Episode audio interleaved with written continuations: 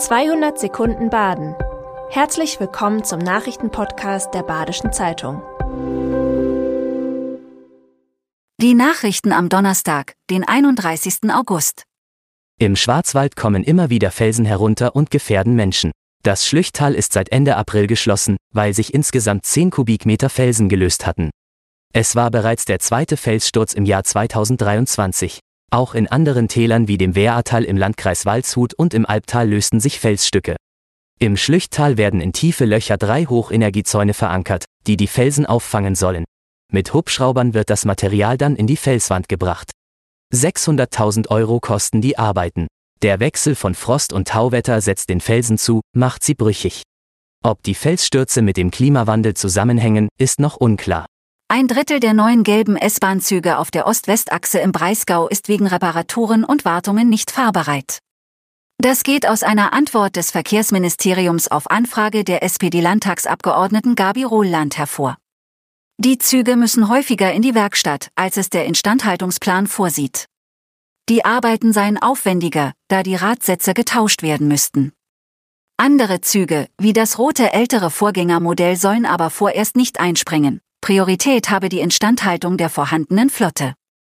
Zusätzlich zu den begrenzten Zügen stehen zwischen Hinterzarten und Titisee vom 4. bis 8. September Gleisarbeiten an. Diese Strecke soll nun von Ersatzbussen bedient werden. Die Lörracher Feuerwehr kämpft bei Einsätzen mit zu wenig Platz in der Stadt. Zugeparkte Hydranten und Straßen erschweren die Löscharbeiten. Vor allem in den Stadtteilen Hühnerberg, Leus-Elhardt, Röttelnweiler und im Stettener Ortskern kommt es oft zu Problemen. Mit einer Testfahrt durch den südlichen Stadtbereich wollen die Stadt und die Feuerwehr Anwohner sensibilisieren, rücksichtsvoll zu parken. Die Frist der Stadt Löffingen ist abgelaufen. Der Halter der vier streunenden Ziegen hat sich nicht gemeldet. Den Ziegen, die seit rund anderthalb Jahren ohne Ohrmarken durch Löffingen streunen, droht in letzter Konsequenz der Abschuss. Der Tierschutzverein Lebenshilfe Kuh und Co. aus Tengen im Landkreis Konstanz möchte versuchen, die Ziegen mit einer Futterstelle einzufangen. Der Verein hofft, dass sich die Tiere daran gewöhnen und wiederkommen.